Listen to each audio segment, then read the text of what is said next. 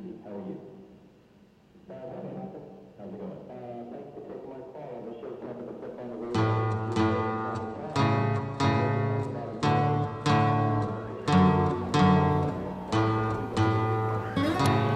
Welcome back to City on the Edge, the podcast where we tell Albuquerque stories. And man, do we have a great one for you today.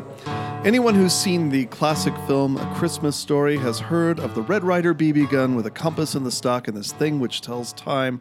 But how many of you know that Albuquerque was home to Red Ryder's creator, Fred Harman? And that there was a theme park dedicated to Red Ryder's native sidekick, Little Beaver, right at the entrance to Tijeras Canyon. Today, we're going to be talking about Red Ryder, Fred Harman, and Little Beavertown with local historian Roland Pentola and the man who performed as Little Beaver himself at the theme park, Troy Vicente. Not only that, but Fred Harman's grandson, Rick Harman, drops by as a surprise guest.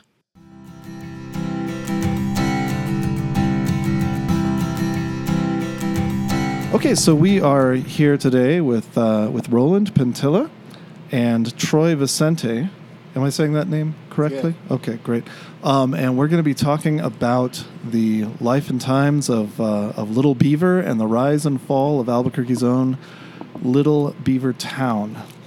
Um, and I would just like to start with a. Uh, if, if you head out east on uh, Central Avenue and you start going into Tijeras Canyon, there's an Albuquerque open space area called I believe it's called Little Beavertown Open Space, um, and that is the site that we're talking about. So you can actually go and visit this site. But okay, uh, Roland, why don't we uh, start with? Why don't you go ahead and introduce yourself and um, and who you are and and how you've become interested in Albuquerque history? Sure. Um, I was a civil engineer from my career. Graduated from Cal State Long Beach in California. Moved to uh, New Mexico in 1999 and. Um, pretty much stayed as a civil engineer until I retired in 2014, and that's when I got interested in history, uh, and I jumped in with both feet. Um, what really got me interested in Little Beavertown was uh, I watched the Christmas Story on TV, and you know it, it plays every uh, year in a in a continuous loop, I Yeah. think, for 24 hours, and I mostly ignored it. But this year, I this last past year, I watched it with uh, particular intent and saw the Red Ryder BB gun, and I thought, well, Red Ryder, some, something's about that, and uh, that led me down the rabbit hole that brought me to Little Beavertown. And did you have any idea that there was a, uh, an Albuquerque connection to Red Rider, Ryder at all? Not really, not. uh, But when I did find out that, when I found out that Red Ryder had been drawn by Fred Harman, who lived in the Southeast Heights on Morningside Southeast, uh, that really uh, nailed it for me because that was a couple of blocks away from my house. And Troy, uh, let's uh, why don't you go ahead and introduce yourself and, and tell us your connection to Little Beavertown?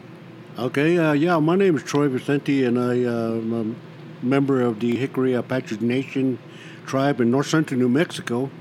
And uh, of course, my life goes back to uh, being a little beaver, playing the part of Little Beaver back to 1956 is when I was first uh, got uh, the position and the job as the, to play the live portrait of uh, Little Beaver because of Fred Harman.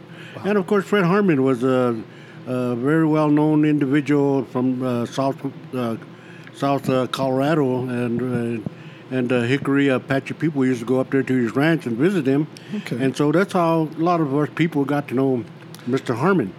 Now we're going to have to kind of set the stage a little bit here with uh, so everybody knows the Christmas story and the Red Ryder BB gun, um, but what I never realized, and maybe I just didn't think that Red Ryder was a real cultural phenomenon, but it is actually like a huge deal. There were comic books, uh, movies, serials, uh, like movie serials and so forth.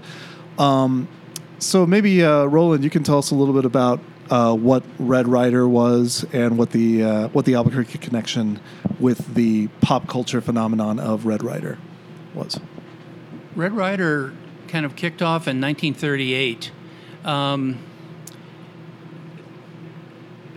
Fred Harman actually was born in 1902 and um, started working as a uh, animator, or not an animator, but a, um, a drawer in a Kansas City paper. And uh, as such, he was a contemporary of Walt Disney. And so Walt Disney and Fred Harman actually went into business uh, at first doing some animation. Fred learned that he didn't like animation, um, but Fred's two old or younger brothers uh, joined forces with Walt Disney, moved to um, California, and the Harman brothers became very big in animation. Um, they have their own histories. Uh, but Fred uh, started drawing the Red Ryder, Little Beaver cartoons in about 1939.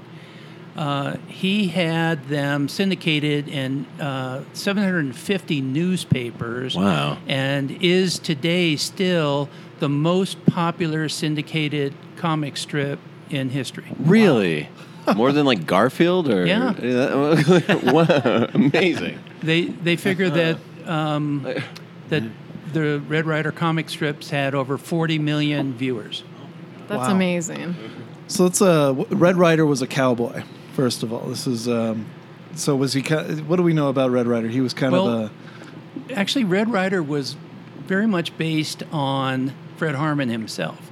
Fred Harman, at the age of six months, was moved by his family to a ranch, uh, a sharecropper's ranch, really, near Pagosa Springs. And so he grew up as a cowboy. I mean, all of this stuff was not fake.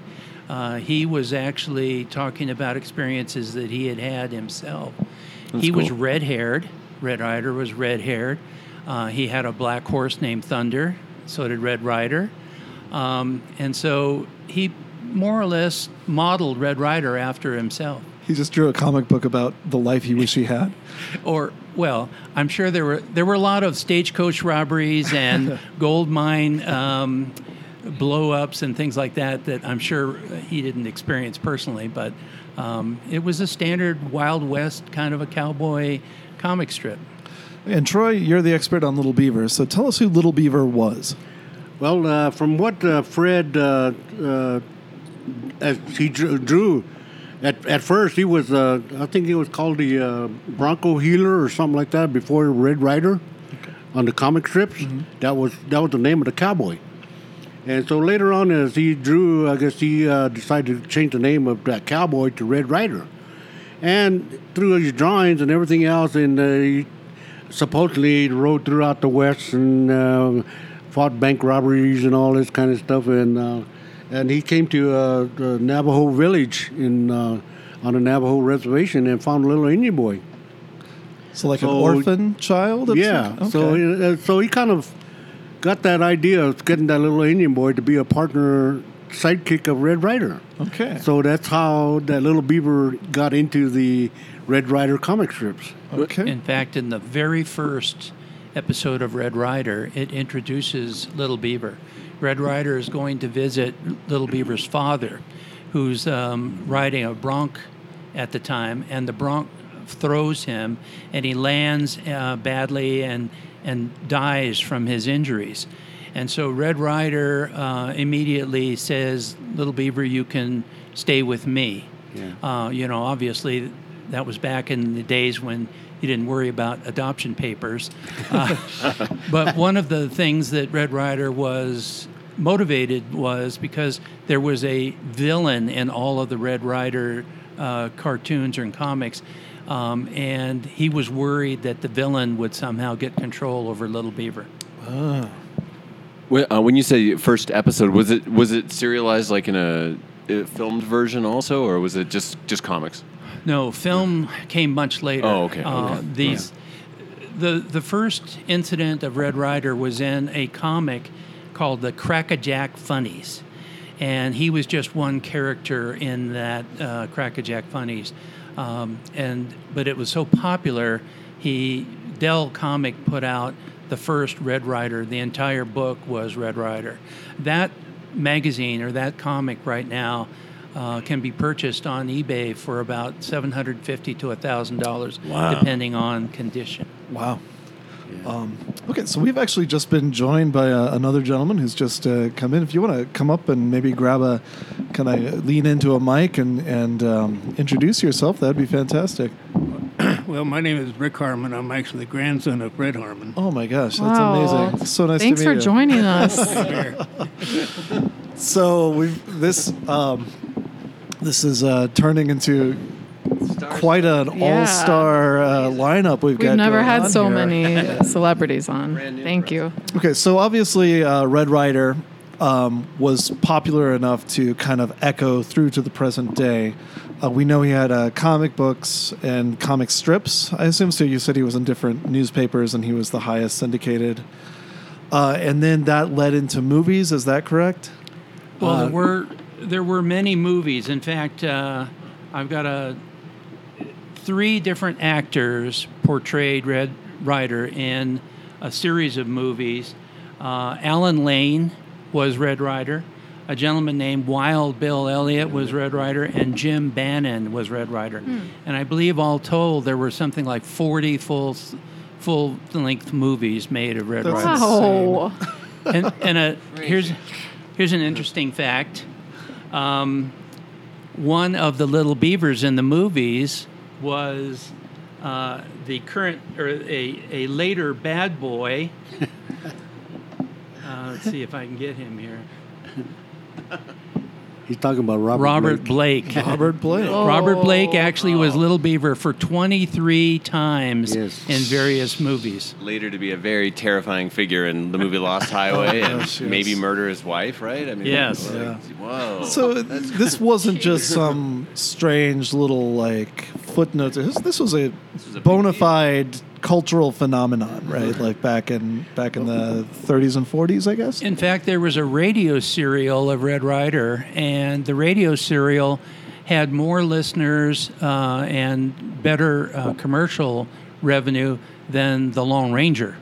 Wow. Wow. And I grew up being a big fan of Lone Ranger Sure. and Wild Bill Hickok Yep. um, and uh, Hopalong Cassidy.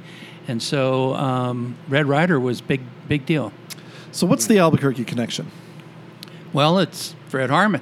Okay. Fred Harman really loved Pagosa Springs, and, and he considered that his home since his parents had moved him there when he was a baby.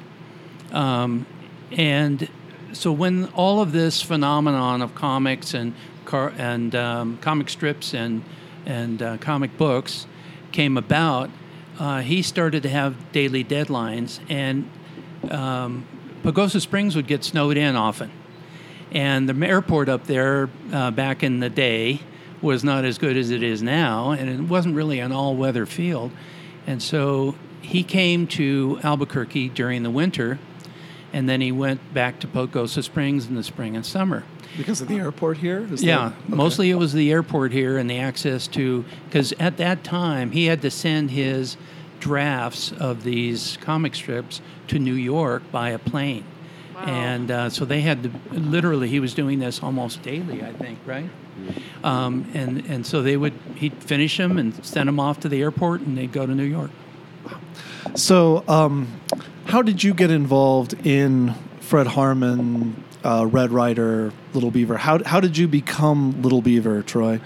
Um, yeah, that uh, like I said earlier, that uh, a lot of the Jicarilla people used to go up and visit him at the ranch all the time, and uh, so my family was no different. They went up there, and uh, ever since I was a little baby, I was still wrapped in the in the cloth and everything else, and they took me up there, and I had a picture taken with Fred Harman holding me, and he told my mother one day, he says, "This little boy right here is going to be a little beaver." Oh my gosh. Wow. And it didn't take that long after that that I we kept going up there to see him, and lo and behold, you know, I mean, I guess it's just my personality and the way I talked and the way I got along with a lot of other kids that he got very interested in me and everything, and so one day he just decided to go look for Little Beaver.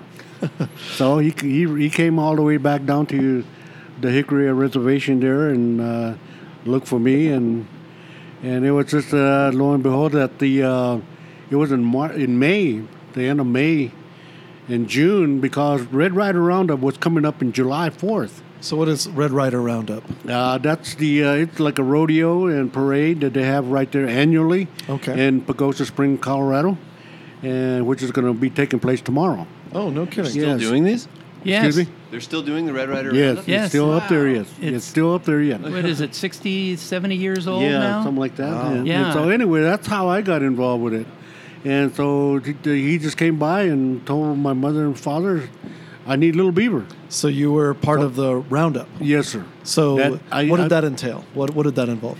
That that's going through the parade and Okay. also meeting the greeting all the people. Mm-hmm. Also rode in the, the grand entry at the rodeo, mm-hmm. and then when after the rodeo we sat in among the crowd and and people got to take pictures with us and all of that and you know it just kind of like a and they had a big barbecue down in the in the town plaza down there so we went down there as special guests and from there on everything just started taking place and we started getting a lot of uh, publicity and we started traveling Okay. and uh, representing you know Red Ryder and Little Beaver throughout the country. Like different and parades Then, and yeah, things? yes, and then uh, and then one year in uh, Pueblo, Colorado, which is the uh, they had a state fair up there, and they we were special guests throughout the parade there, and they and then of course they had a big old. Uh, uh, big dinner and stuff like that, and a conference and stuff like that. And they, and, and the state of Colorado honored us with a, a Satoma award. okay. That's for uh, what do you call it? The uh, the uh, Public service? Yes, public service type thing award, and we because we represented Colorado in tourism. Wow. Yeah. Well, and also, did uh, during any of these performances, did you do your uh, hoop dance? Yes. Yes. Uh, Troy, Troy is an expert hoop dancer. I'm not sure he is now, but tell us about I, uh, that. So what is what is a hoop dance? A hoop dance is uh, uh, created by the uh, the, the the Oklahoma tribe and also Taos people, and all it is is a, a willow circle that's made out of willow, and then we perform with it, and we go through it and dance and stuff like that. While my dad used to sing a lot, so he's the one that got me into hoop dancing when I was just a young boy, and uh, I grew up in a uh, sheep camp. Sheep and so yeah, you know, we had Oh. my father had sheep. Okay. So we used to live out there in the country, and and I used to herd, be a herd sheep herder, and in the evening during the time we had a lot of time, so around the campfire, I used to practice my hoop dancing. and lo and behold, I didn't know it was going to be a part of my life too. As I uh, got a little older and a little older, and before I know it, I became a champion hoop dancer Wow. and, and and that's very very unique because there wasn't too many people in northern New Mexico that were champion hoop dancers. Okay. The, a lot of the uh, hoop dancers were mo- mostly like within the Navajo people, the the Taos people, and the uh, people from Oklahoma. And so, but uh, I was one of those few that got real good at it, and uh, you know, thanks to my dad. And you would perform that as part of uh, yes, the little and then I would I put that in with some of our act with Red Ryder, you know, and we did our interviews and stuff like that. Oh, cool. Yeah. Okay. I, as a matter of fact, too, I I did it over on uh, I think it was ABC or NBC in New York, live on, Oh, on really? national on national TV. When was that? Do you remember this the was year? back in '58, I believe it was, '58 somewhere in there. Anyway, that's uh, the uh, the funny thing about it was that I didn't have anybody to sing for me, so Red Ryder had to beat the tom tom for me. Oh, Wow. well, I I mean, did my Fred performance. Harman did. Yes, Yeah, I, right. I, I did my performance right live on national TV. Yeah. Were you nervous? Uh, uh, kind of in a bit, yes. I, was, I really didn't understand what TV was all about. You know, what I mean, uh, so, but it's pretty early days. yeah, yeah. So, but anyway, it, it turned out real nice. Yes. Well, and it's interesting to me also the connections because um, Fred's only son, Fred Harman III, uh, who is Ricky's stepfather, um, is the or was a CBS television executive. Uh, he was in charge of their engineering for the New York area, so he did national television engineering for them, and did that for his most of his career. Wow. Very cool. So let's talk about uh, Little Beaver Town. What what um, how did we go from Red Ryder and Little Beaver to the actual in the, uh, the in the real world Little Beaver Town theme park in Albuquerque, New Mexico? Well, um, it's really two people uh, a guy named Howard Hall and Ernie or Ernest Sudrin. And they were both uh, career employees of Standard Oil and uh, had finished their careers here in Albuquerque. They were ready to retire um, from age, but they didn't want to give up doing something. Uh, Howard Hull got this idea of a Old West theme park that could be here in Albuquerque, you know, uh, out in the West, and that would rival Disneyland or Knott's Berry Farm. And so uh, he got that idea in, in 1957 or 58, and um, he uh, he started to gather together people that had a common um, assistance or a, uh, that all agreed with him, and they agreed uh, to put together a stock option. So they sold stock, and over 3,000 New Mexicans bought stock in Little Beaver Town. And was that what it was called at that point, or Uh, no, it was actually called First American Indian Land. That was their um, name for this enterprise. And I have a copy of the the multi-page pros- prospectus for that was going to help them sell the stock, and it's quite poetic uh, how they describe uh, this place. But um, First American Indian Land was was going to be the name of it. And you know, today, uh, no company would name itself anything unless they first checked the acronym. But if you think of the acronym for First American Indian Land, Oh my Land, God. oh dear, uh, it, its failure might have been written in the cards. that is amazing. But First American Indian Land, uh, when they, in fact, the prospectus shows a picture of the sign, uh, and it says First American Indian Land. But somewhere, somewhere in between, and I'm not sure how that happened, um, First American Indian Land turned into Little Beaver Town. I think uh, they knew, well, they knew the popularity of Red Ryder and Little Beaver, and so they wanted to pull that in. But when they started Little Beaver Town, um, they spent, I think, close to $3 million in 1960 dollars to buy, to lease the land. They never bought the land. They leased it from a company called Research Park uh, out east of uh, Albuquerque at the mouth of the Tijeras. And then they built the whole town. And these weren't just fronts like you'd make in a movie set. These were entire buildings. They had electrical power. They had, uh, you know, running water. They had sewage. I mean, it was it was like a little town, and you're extending those services as a civil engineer. I'm very Okay, yeah, very see this interested a in this. but specialized. they they extended all those services way to the east that had not been to that area.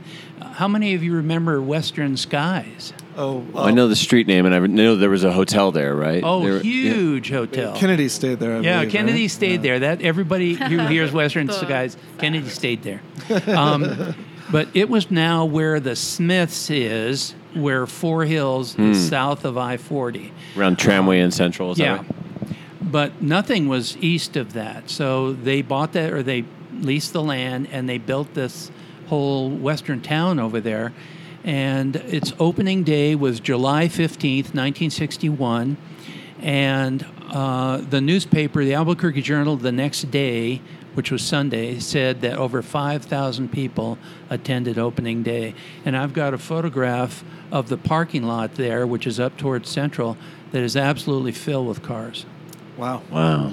Now, were you involved with it uh, from its opening, Troy? Yes, I was. Uh, as a matter of fact, uh, we had our uh, our own personal rodeo. You know, it's an all Indian rodeo show going up there, and the tribal council, by proclamation, decided they wanted to make that Indian rodeo show Little Beaver Rodeo. Okay. This is So they did, and so Fred Harman flew up there in uh, one of these little prop planes up there during that day. this is in uh, And- in Dulce or Jicarilla. Yes, in Dulce. And we rode into the grand entry right there and opened the little Be- the first little beaver rodeo. Okay. And so right after that took place, we got on the plane and flew all the way back down here to Albuquerque. So to make the deadline for to for the grand opening of Little Beaver Town. Wow. And so basically, the they gave I had the honors of cutting the ribbon Nice. You know, to to open up the Little Beaver Town. So you were the first Little Beaver Yes. at Little Beaver Town Yes. itself. And was there also a, a Red Ryder who was with you? Uh, Yes. at Little Beaver Town? So Yes, as a matter of fact, Fred was uh, was there also, but he also had another individual who was Dave Saunders, who lives here in Albuquerque, and he had him play the part of Red Ryder. And I think it's interesting to know how uh, Dave Saunders met uh, Fred Harman. Um, as I said, Fred's house is uh, on Morningside Drive in Southeast, and Dave Saunders was going to Highland High School and walking home with a bunch of his friends, and they knew that a famous person lived in that house, and so they dared Dave Saunders to go and knock on his door.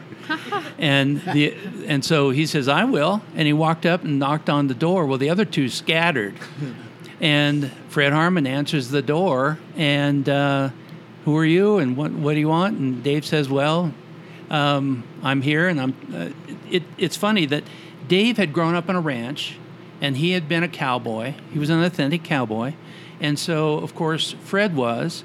And so the two had something to talk about immediately. They became friends. And later, when um, there w- was a need to have a, a younger Red Ryder represent that personage at the park, uh, Dave Saunders was a perfect choice. And, and he told Fred, he says, I really don't want to do this. I'm a cowboy, not an actor. And he says, so is Red Ryder. Well, there we go. All That's right. so cool. Mike, I dare you Do you have to any of that? go to Julia Roberts Ranch. So, uh, Rick, I remember Dave Saunders, though. I don't remember exactly how he came to be out there, but I know he was out there for quite some time. Now, uh, it's Ricky or Rick? Rick. Rick Harman. Yeah. Um, you were, uh, were you? Was this within your lifetime when? Uh, Yeah. When um, Little Beaver Town opened and everything. So, do you remember what uh, what it was like in the run up to Little Beaver Town I, opening? I was probably, what, about 12? Yeah, about 12 when I first met Troy out there.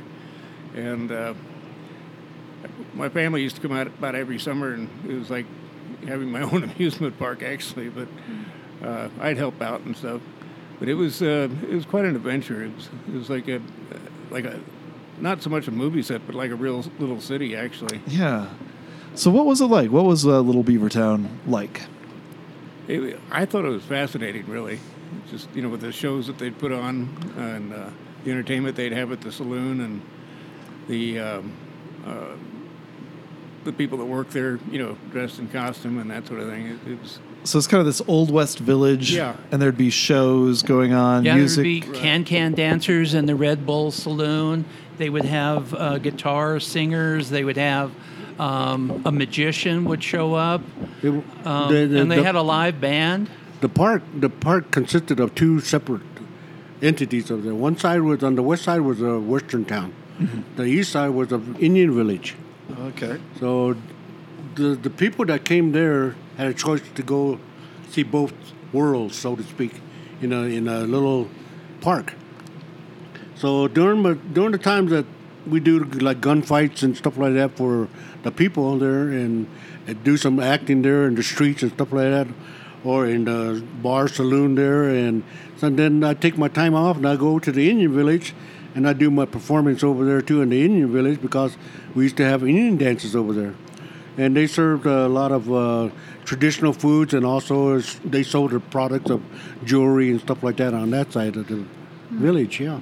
Well, five times a day, uh, there would be a shootout. Uh, the bad guys It's would just like Albuquerque now. actually it's more than five times a day in the real town. yes. So the the bank would be robbed, and uh, they actually I have a movie, an eight millimeter movie. So there were some pyrotechnics, as uh, I guess that sweetened the deal. There would be gunshots and pyrotechnics, and um, the bad guys would run out of the bank with the sacks of money, and uh, Red Ryder would come out, and there would be a shootout, and um, there was a script that played out. They would be wounded and then they would get back up. Um, Red Ryder was wounded, and Little, Little Beaver would come over and help Red Ryder to get back into the sheriff's office.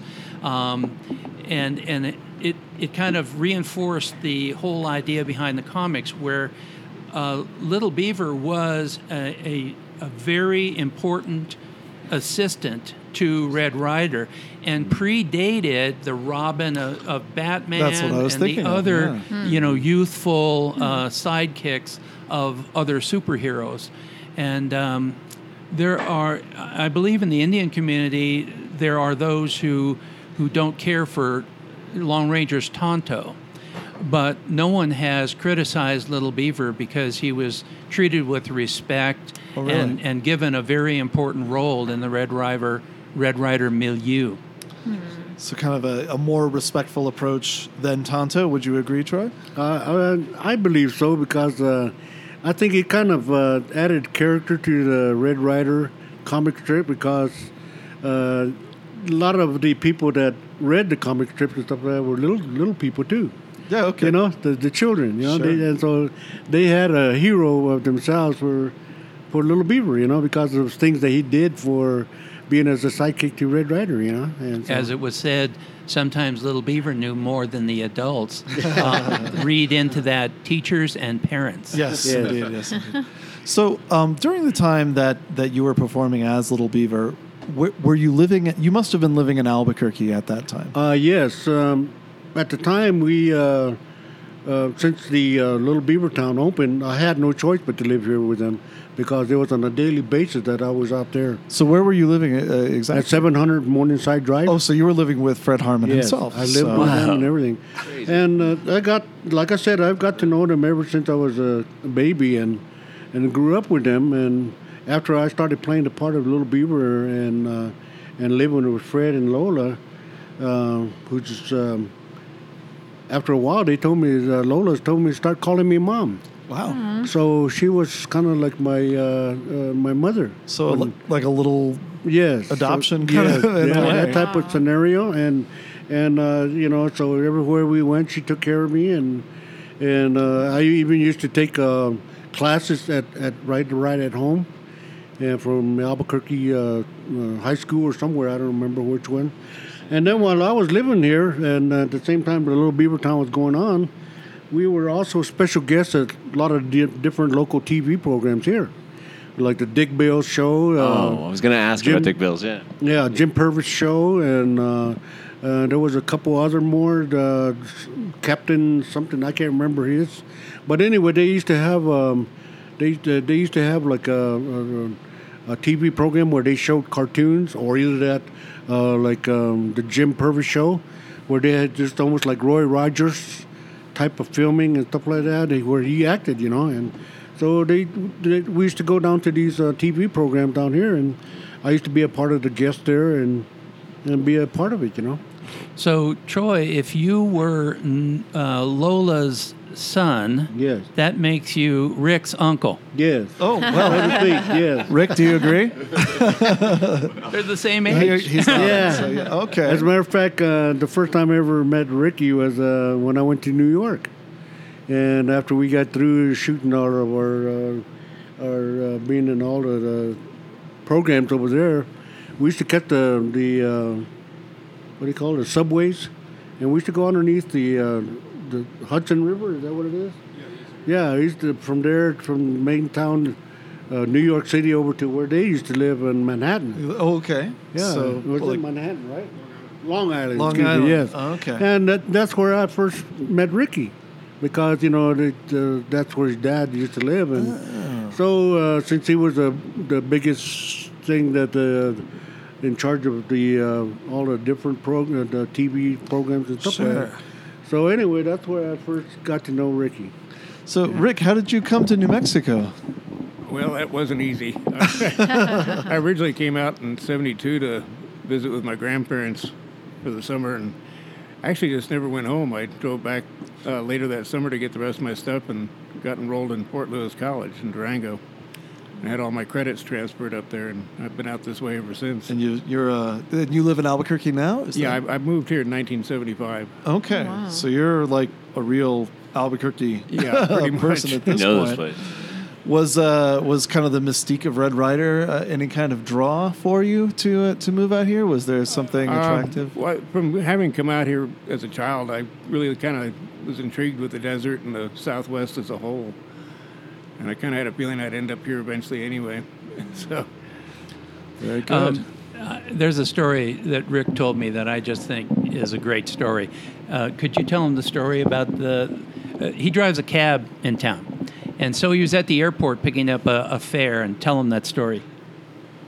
well, a lot of people when they come out here are a little delusioned. I think either that or they just missed geography class. and I, okay.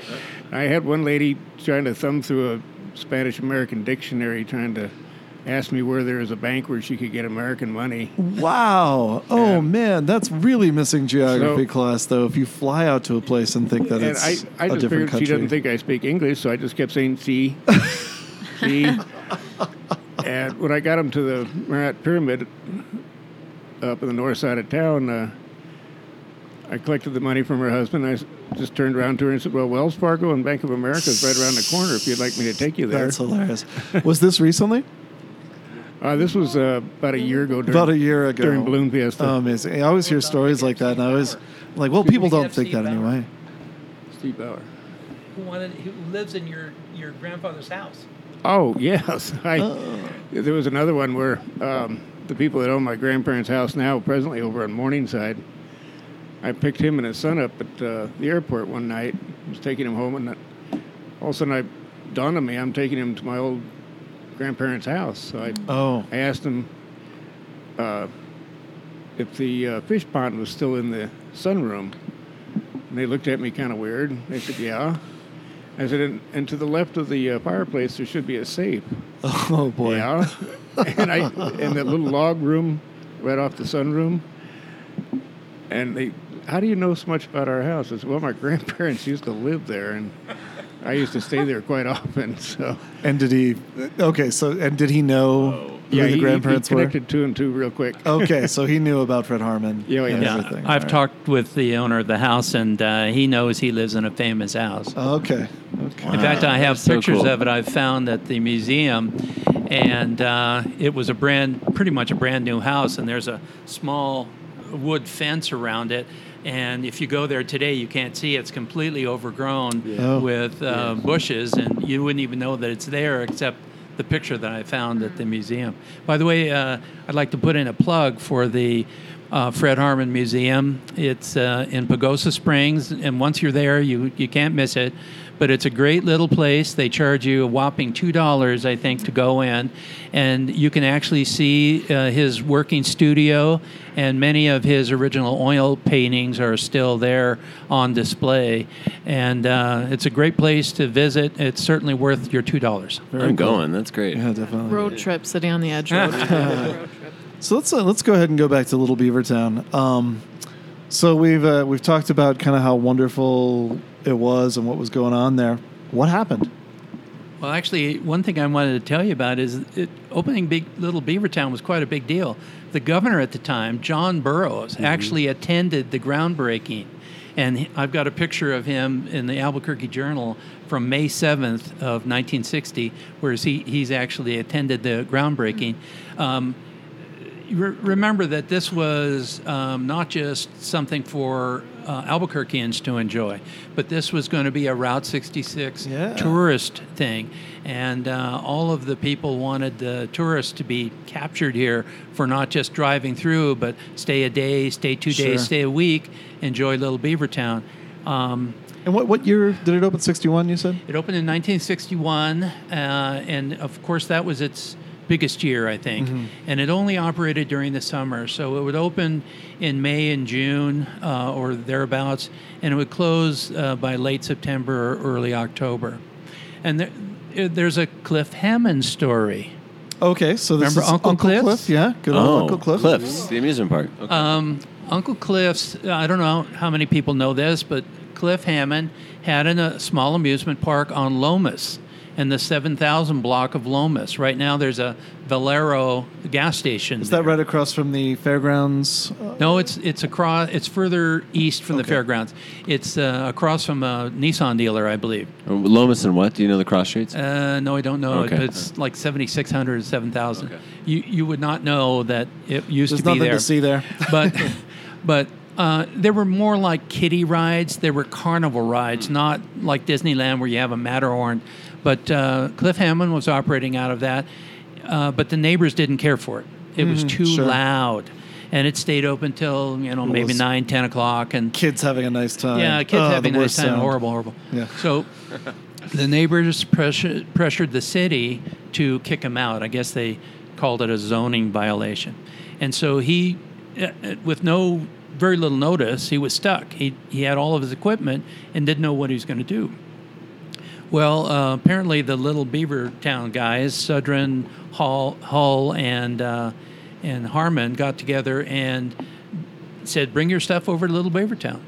So for one year, 1962, um, Cliff Hammond operated out of Little Beaver Town. Okay, so Interesting. all the all the um, Albuquerque amusement park stuff kind of converges in a way on. Uh, And you'd think that Town. would be that kind of happenstance that would have been the rocket that shot them into prosperity. Right. Right. I mean, well, No. they, they got a lot of. They've got the rides. They've got the cool Western town. They've got a uh, a popular, uh, internationally popular property. Right. Well, actually, they they had a train. Now, this train was manufactured by the Allan Herschell Company of New York, and uh, Allan Herschell made carousels and all sorts of other rides. In fact, he made helicopter rides, car rides, everything. But uh, they bought this train from Allan Herschell for twenty-five thousand dollars. Remember this, nineteen sixty dollars, and they had it shipped out, and then they had to build a track. And this, they built a mile-long track around Little Beaver Town with the help of engineers from Santa Fe. There's a video of that on YouTube, right? A little short, like yes, two you minute can see home video. you can see train the train going Yeah. around, and I've got still photos of it. Cool. But uh, it's called the 1865 train, and its model number was S16.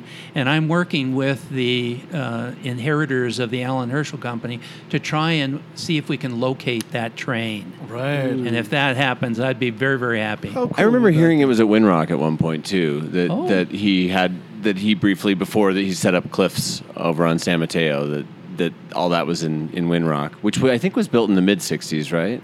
Isn't that?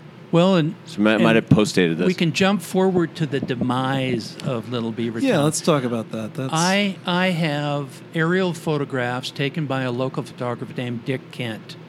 Um, and he would often take aerial photographs. He would hire uh, an airplane and then shoot out of the windows of the plane. And he did it for, in the hopes that it would bring business, uh, but it's turned out to be an, a boon for historians. And he has um, pictures of Little Beaver Town taken o- October of 1963 uh, from all of the uh, cardinal directions, north, south, east, and west. Uh, and it and it shows Little Beaver Town completely intact, but as a ghost town. There's not a human body anywhere, any sign of humanity. already anywhere. by '63. October of '63. two years. In other So words, I think it operated. I have information that that it operated during that summer of '63, uh, but when it shut down for fall, it never reopened. and what? Why not? What? What happened? Uh, a couple of there's a famous uh, UNM um, professor who did a story in the New Mexico Historical Review named uh, Ferenc Szasz. Oh, Frank Szasz, he's great. Frank Szasz? I knew him before he died. Yeah, Um, very cool guy. he, he did an excellent article in the New Mexico Historical Review, and he doesn't know for sure. I can't find anything. There's a saying that success has many fathers, but failure is an orphan. Yeah. And so what happened is everybody was standing there in line to take uh, take credit when it was getting started, and everyone kind of scattered like cockroaches when the light comes on. Once the the financially failed. In fact, Fred Harman had to put in a lot of his own money as this thing started going under in '62. He put in he put his house up uh, on Morningside Drive uh, and got $47,000, and that wasn't even enough. The corporation at that point owed $215,000. Oh, no. And so the 47000 just paid off the um, lease payments in arrears and, and kept Research Park from shutting them down. I wonder if this is connected to the decline of Route 66 and the construction of the freeways. You know, because it, it be, Route 66 was becoming less of a recreational thing at that time, right? And and we were getting this utilitarian freeway system getting put in that eclipsed so much of that, right? Exactly. I, I think the off ramps for tramway didn't really go to Little Beavertown. The ramp that's there today is the ramp that they installed in the mid 60s, hmm. 62, I believe it was. So it goes off, and when you're eastbound, it goes off and then drops you off on tramway. So the tourists would have had to known to drive backwards against the hmm. frontage road to get to Little Beavertown. And so whereas it was on a two lane Route 66 to start with, where you could just pull off. Now you had to worry about off ramps, and you know today we're very sophisticated sophisticated about off ramps, but then I think it confused a lot of the drivers in the 60s. It was new. Death by off ramp. So, what was your impression as uh, Troy, as uh, Little Beavertown um, went on? Did you know that it wasn't going to be coming back in 1963? Uh, Uh, not really, because I just felt that uh, that the uh, with the change of of the the highway and stuff like that, a lot of construction started building up at the time, and like uh, what he was talking about, the, it seemed like it, everything was changing from Route 66 and going the opposite direction, and so basically, I think what uh, Little Beavertown was put there for was to attract all the tourism off of Route 66. and then it was And so once there? all of that started changing, well, I believe that might have shut down Little Beavertown. Yes. And so you were there for uh, uh, 1961 Yes. and 1962, Yes. and then 1963. Did you like? It, they just I said, "Hey, don't bother coming back." yeah. Well, that that's kind of like well, basically my last year playing the part of Little Beaver too, because I grew to age. okay. So how old were you actually? About I was point? probably about thirteen. 13. Okay. Yeah. Little Beaver Right. is. So I I, I traveled with uh, Fred Harman for about almost four or five years, and since then, um, I know it was Lola and Fred themselves was the one that uh, gave me the the original. They called me the original Little Beaver. The original Little Beaver. Yes, because That's great. traveled with him with with Fred throughout the country and and stayed with him the longest. Wow. And I've done so much with Fred, and and as far as uh, publicity was concerned and stuff like that, that everybody started just gave me the name of the original Little Beaver. I think the the death of Little Beavertown was a, a very deep uh, emotional blow to Fred Harman. Uh, It really took the wind out of his sails because he stopped drawing the cartoon and comic strips that same year In 1963. and he just said, um, "I'm done." And he moved permanently back to Pagosa Springs. His house in Albuquerque had been foreclosed on, so that wasn't uh, too big of a Because decision. Because he put it up to save Little yeah, Beavertown. but uh, he moved back to Pagosa Springs and never came back to Albuquerque uh, to live. He may have visited, but uh, didn't come back. Uh, so it, it was a major change in his life, and not when you think about it in retrospect, not that bad because uh, Fred Harman today is one of our premier Western oil artists, and uh, his he has uh, paintings on permanent exhibit at the Cowboy Hall of Fame in Oklahoma City. Um, many uh, collectors have his works that sell now for tens of thousands of dollars. Um, uh, so he doesn't have to have the failure of Little Beavertown define him because he is a famous uh, Western oil artist, and that's how people should remember him. And what a success it was before. Like, I mean, that what a. I mean, like you said, it was the most popular comic strip of all time, basically, and uh, incredible. That, that's so cool. But I think he really enjoyed oil painting. I mean, that's where he felt the best at doing that. And I have a lot of, I've seen a lot of his permanent uh, or his um, personal letters uh, when my we visited the uh, the museum up there, and and you could tell that that was something that he really wanted to do more than anything else. He had many exhibitions here in Albuquerque. Um, you know, when he lived down here, uh, when he moved up to Pagosa Springs, there were less and less. Um, but um, he he finally moved to um, Phoenix, Arizona. He and Lola moved to Phoenix, Arizona in 19 uh, in the 1980s, and he died in 1982 at the age of uh, 79. And Lola lived on. In fact, Lola uh, suffered from Alzheimer's. And that's why Rick's father left New York and went to Pagosa Springs because that was to take care of his mother uh, in Pagosa Springs.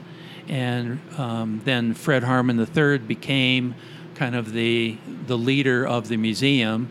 And I have a video of him showing people around the museum. So that was his new job at that time. Uh, Rick, did you visit the museum very often when your dad took it over?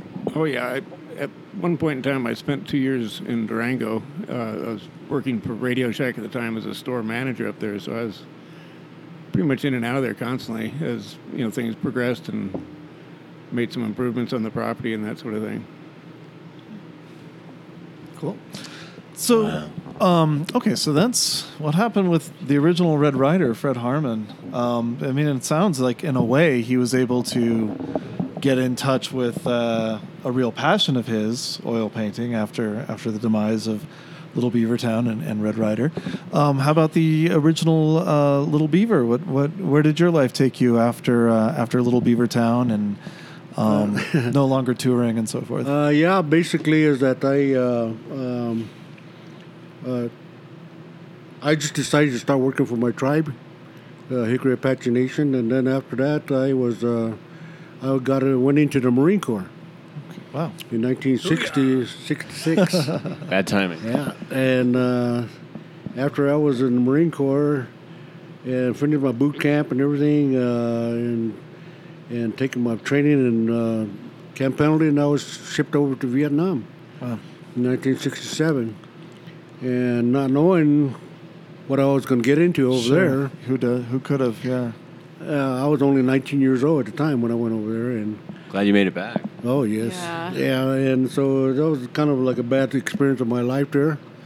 And ever since I stayed for uh, four years with the Marine Corps, and after that I came home, and of course uh, my But wife. you did two tours in Vietnam. You didn't Yes. just do the one you were obligated to. You went back. Yes, I did. I went back for another six months over there, and instead of going up to the northern part of the Vietnam next to the DMZ, they kind of moved me a little further south, but it wasn't still not too far from the DMZ. Right. I spent most of my tour up there in Vietnam up there, and so uh, uh, after that, when I got out, like I said, I just came back uh, and started raising my family. You know, my Nice. wife and Back at, the uh, time, at yeah? and- yeah. My at the time I had a little daughter, Oh. and I had never I never saw my daughter until I got back home. Yeah. Yeah. How old was she when you got She back? was probably about a year. Oh, year okay. old, something like that. Well, you still got Yeah. lots of good quality time. with her. Exactly. So after that, I just kind of basically started working for my tribe. Great. And uh, the, the, back in the uh, 2000 uh, is when I uh, was elected to the to the legislative council. Mm-hmm. I served my tribe for four years there. Wow. And after that, I uh, ran again. I got elected again. I, so finally, I retired in 2008. Okay. Yeah. So ever since then, I've been retired. That's fantastic. But you know, not forgetting my past as Little Beaver, which Right. I, I think was the most important thing of my life, because Little Beaver had a lot to do with what what Fred Harman really set out to do, mm-hmm. and it's continuing up to this day. We have the Little Beaver Roundup, which is coming up next weekend. And that started in uh, 1956? is that right? 1956, When you were the first little beaver there? And that is Amazing. going on every Nin- year? 1956 when I started traveling with Fred Harman. 1958 was when the tribal council made that officially Little Beaver Roundup. Okay. They said, "Well, Red Ryder has a roundup up there in Pagosa. We want a Little Beaver Roundup in our town." Sure. So You know, that's it's all because of me. A very real impact. Yes. And uh, so tell me about And the. it's, it's, still going on today. As a matter of fact, it's next weekend will be 59, the 59th annual. That's uh, July July 14th. 14th. And so tell me what if people are going to go up to to Dulce or, or Yes. it, uh, what would they what could they experience at the Little Beaver Roundup?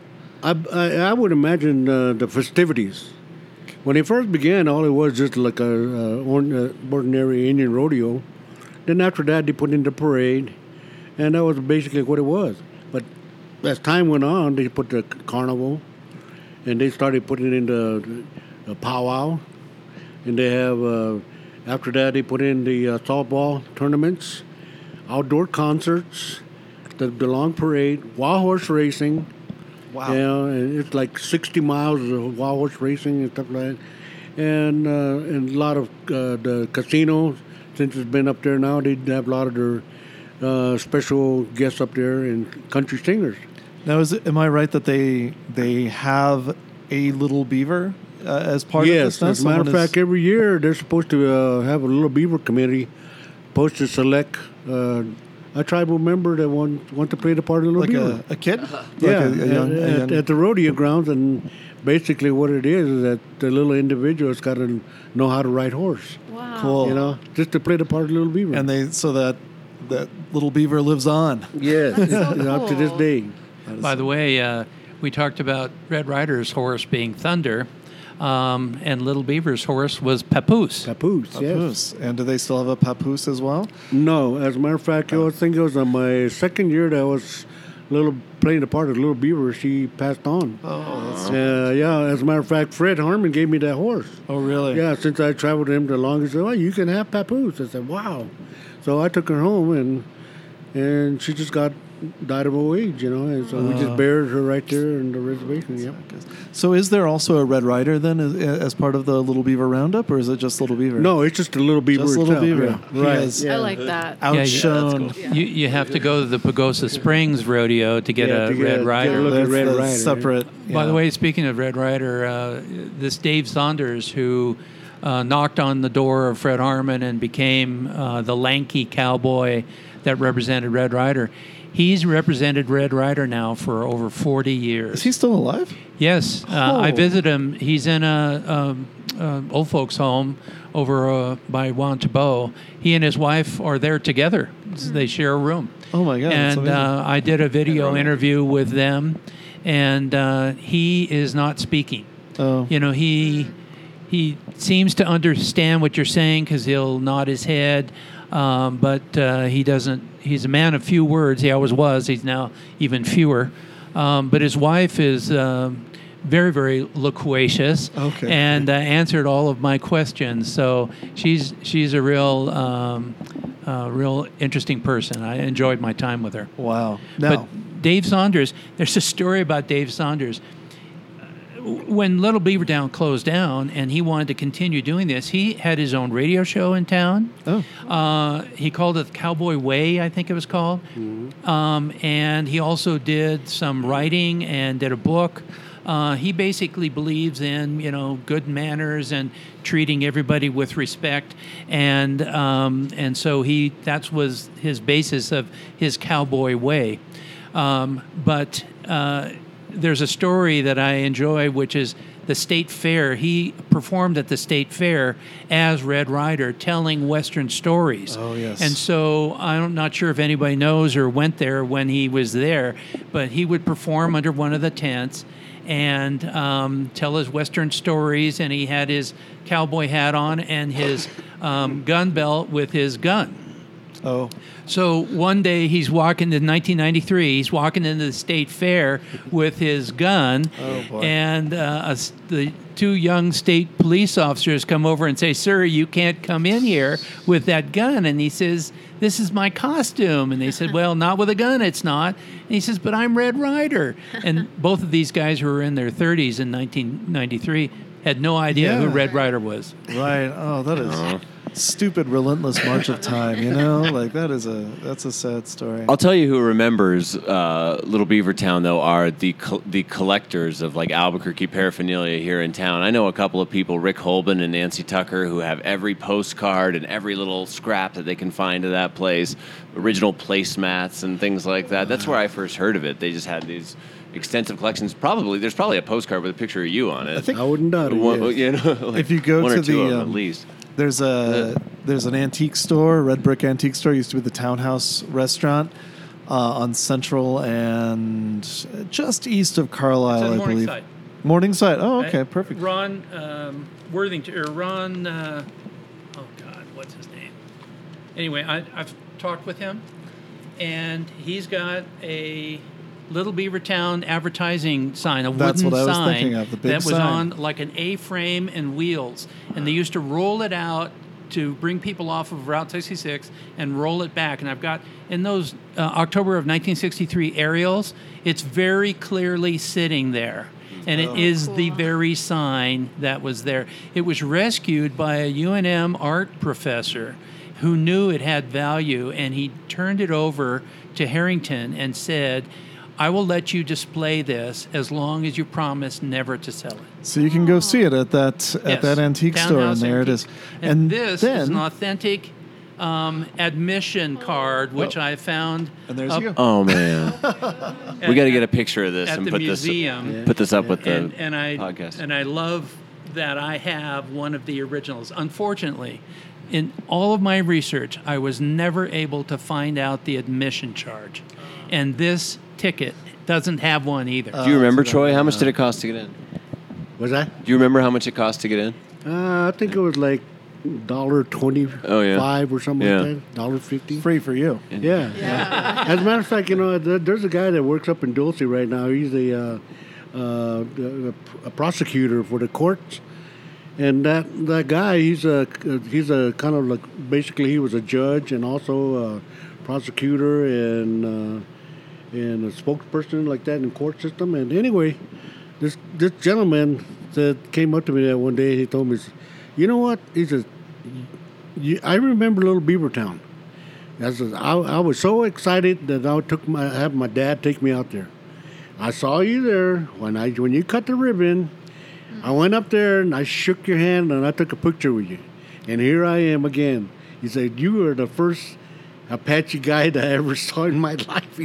And he's working up in Oh, wow. Now, yeah. So- and he, he, you know, I go talk with him every now and then, and, and I still owe my picture yet. So, and then not to mention also is that my son, who is Jason over there, uh, my son Jason played the part of Little Beaver for five years. Oh too. no kidding! Yes, he, he played the part for Little Beaver, the longest one next, uh, along with me. You know, he, Really? he kind of followed my footsteps, and we supported him, his me and his mother, and and then I have two other daughters, and they were also rodeo, rodeo queens for Little Beaver, and they rode the parades and they barrel raced and stuff like that, and. And also, my oldest daughter, she was also the uh, Rio Arriba rodeo queen. Wow. And so she participated in the state fair So you had a lot of We- performers. uh, basically, yes. going My on. family, yes. Yeah. We we did we did this one uh, just because we wanted to, Sure. you know, and not only that too is to represent our tribe Sure. from all different So- activities. Uh, I have a question. Do you remember how much you were paid to be Little Beaver at the Little Beaver Town? you know, basically, I didn't really know. Although you know that uh, I did get some funds, and and of course, uh, Lola's the one that took care of most everything for me because I was just too young, you know. Right. Sure. So you know, she put it in a bank for me and stuff like that. And, uh, but as far as seeing the dollar figures, no, I don't know. It was just that I enjoyed it because I wanted Yeah, to. great. You know, it, it, I, money wasn't nothing to me then. Well, I was gonna say, You doesn't know sound what I mean? anybody got rich off it, but it, oh it yeah, certainly yeah, made an yeah, impact. know. right. So, I, I didn't get rich off of it. No, I just I just uh, enjoyed playing the part of Little Beaver. What a know, neat part of Albuquerque history too. You know Uh, that, that we have. Yes. Little did I know, you know, that uh, when uh, when uh, uh, Roland first got in contact with me about the uh, uh, he was doing the story on uh, Route 66, and that's when he popped into my mind. I said, "Wow!" He says, "I didn't. I never really thought I would be a part of Route 66. Yeah. You know, as, as an individual, but Yeah. playing the part of Little Beaver did make me part of that history. Pretty impactful part, I'd say. So that that's why we're here now." So Yeah. what what's left of that place? That's exactly what I was uh, going to ask. uh, great question. Uh, I, I wished I would have handed you a, a note that said, ask that. All natural. It's your journalistic background. Yes. So uh, I'm glad to announce that Open Space has purchased that property. And uh, they didn't really purchase it because it was Little Beaver Town. They purchased it because it was a way to connect the open space that they already owned on Tijeras Canyon with um, a right of way, basically what is now the old 66, which is now the uh, what do they call it 333 that goes up into the canyon if you don't want to take the freeway. Um, and on July 9th, Sunday, I will be leading a walk of that site with Ranger Bill Pentler. And we're going to go over the site and uh, with pictures that I'll bring and talk about what uh, Little Beaver Town was, what it looked like if you were standing there back in 1961, uh, and what it looks like today because you'll be standing there. So, July 9th, 9 o'clock, uh, just parked right there at the uh, open space center off of 333 uh, east of um, Four Hills. That is so cool. That's great. I love that. Yeah. I've seen like a couple of the foundations. Like I've walked around back behind that that complex there at the Four Hills eh, uh, area at Tramway and Central, but not. Did it just go to ruin really quickly, or was it? Well, remember that orphan comment I made earlier? Yeah. Um, no one seen. There's a lot of articles in the the Journal and the Tribune during the time that it was being pr- uh, set up and built and open, and then almost nothing. In fact, there is nothing about Little Beaver Town after that. Now, people have told me that some of those buildings burned.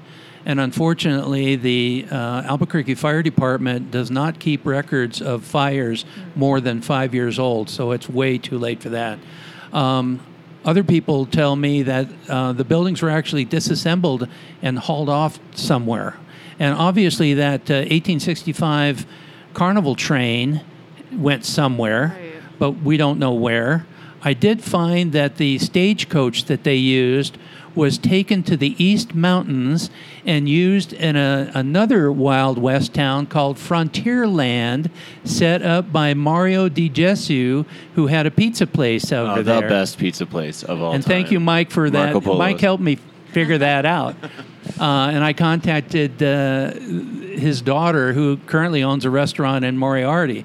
And um, so uh, I've, the, the stagecoach exists. I know where that is. Although it, now that it's gone from Frontier Town, Frontierland, I don't know where it went. So um, it, it turned into the the Red uh, Bull Saloon, as they called it, which was a two-story, quite large building up closer to Central than the rest. Uh, that survived uh, longer, and in in fact, it became a place where you could hold parties. So I have articles about um, the you know various um, charitable groups having their um, special events there at that place. And some teenagers at the time uh, in in the late 60s remember it being called Sage City. And uh, they would go there for teenage dances for a number of years. So, if you were in high school in the late 60s and early 70s, you may remember it as Sage City. Uh, unfortunately, it got kind of a bad reputation as a place that you know to hang out and um, underage drinking, and so other things bad happened there. In fact, I bumped into a bartender um, up in the in the East Mountains, and he told me that he remembers riding motorbikes. He says in a place just at the mouth of the terrace, and his friends called it Little Beaver Town. So so did he too, but he didn't know why it was called Beaver Town. They just rode their bikes there. Well, it's that same plateau. I've heard it referred to as Beaver Town by people who used to go out uh, to that canyon in the 70s. Like they would, but then they had uh, the people I knew uh, had no idea of its connection to, you know, Red Ryder or any of that. It was just sort of this So name cool. that survived on. So interesting. Frontierland would be a good episode in itself. Almost. That's a really interesting. Weird. It was like a Yogi Bear themed uh, theme park up in the mountains, right? Like the, and they got a lot of the stuff from from uh, Little Beaver Town. They had uh, I know Ross Ward who created Tinkertown painted all their signs, and you can still see some of those off in the trees down there. Well, and, and I, I was thinking that maybe some of the buildings had been disassembled and taken over there, but uh, I walked the site. It's pretty much a there's not much left there, uh, and I got a lot of pictures from his daughter, and I don't recognize any of the buildings. And again, these buildings were built with you know two by four studs, 16 inch on center, and bracing, and these were buildings intended to remain, not ones easy to pull apart and reassemble somewhere else. And so uh, I doubt if anybody really did reassemble them as buildings anywhere. Well, I think um, we're going to be wrapping up here, and I just want to thank you, Troy, and uh, and Rick, and uh, Roland, so much for coming out and talking to us. I know Troy, uh, you brought your whole family. We've got Loretta and Yes. uh, Jason. Is it? Yeah, Jason. Uh, yeah, Jason also a little beaver, which I didn't realize. Uh, that you guys drove all the way down from Jicarilla and Dulce. Yes. Uh, so thank you so much for that. Um, and let's see, July 9th is your talk at the Little Beavertown site. And what is the address? 9 a.m. Uh, well, How do you find it? the address won't help you too much. It's 14,600 uh, Central. Central. But basically, if you keep going along Central, don't get on the freeway. Um, when you pass the Four Hills Shopping Center, take 333, and it's only less than a half a mile. Look for it on the right. Um, Open Space has promised that they're going to put up signs to direct traffic, and uh, I expect it's going to be quite popular because uh, Ty, you attended the talk at the museum, and it Standing was room packed. only. And Standing it was room packed. only. We violated fire codes that night. um, but uh, it, I think it's going to be popular too for this walkthrough. And July 14th is the Little Beaver Roundup in Dulce. Yes, it's coming the weekend. Um, yes. You say you can't miss it. You just go into Oh. town there, and it's happening. I happening. encourage everybody to come. It was a well timed episode. Yeah, great stuff. So, Rick, um, do you have anything final to add? I know you, you haven't had a mic, a mic the whole time here. I just uh, kind of enjoyed the interview here. I've actually learned a few things myself. Fantastic. This is already my favorite episode. Yeah, thank you so much. So fascinating. Thank you, guys. Hollywood should remake this and give Troy a part yeah, I in think the Red so. Ryder Little Beaver Definitely. movie. Definitely. Well, you know, uh, I'm I'm amazed by this man. Not only was he Little Beaver at the age of 11, but he served his country in Vietnam Absolutely. and went twice. Like, So good for him. Amazing, Great. amazing life. I think, yeah, definitely. Um, very cool story there. I think you're all great. I'm really happy that you're all here today. Thanks so much for being here. Awesome. Well, it was it was a pleasure for me because I I feel that the legacy of Red Ryder and Little Beaver has uh, got a lot to do with history, you know. Yeah. And and, and and that's where it's been all this time, you know. And and uh, I even told Norma, who's uh, still running the Red Ryder Museum up there, that anytime that she wanted me to come up there to do some public speaking on behalf of the museum, I'd be more than willing to do that, you know. Great. That's great. Okay. Well. well, thank you again. I guess, um, Cue the music. yeah, cue the music. Exactly.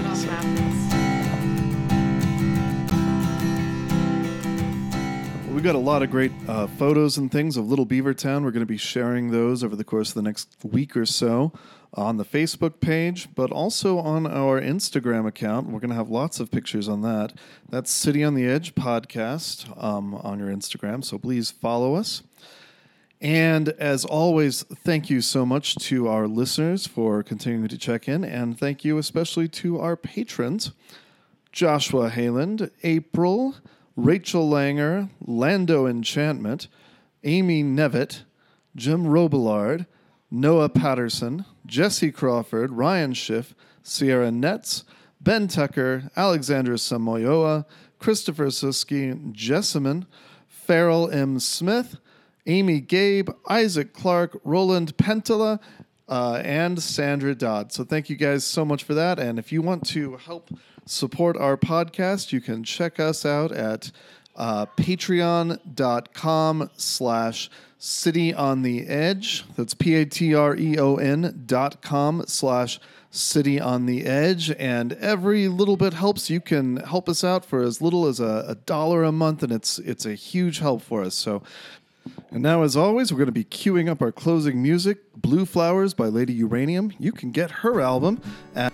ladyuranium.bandcamp.com.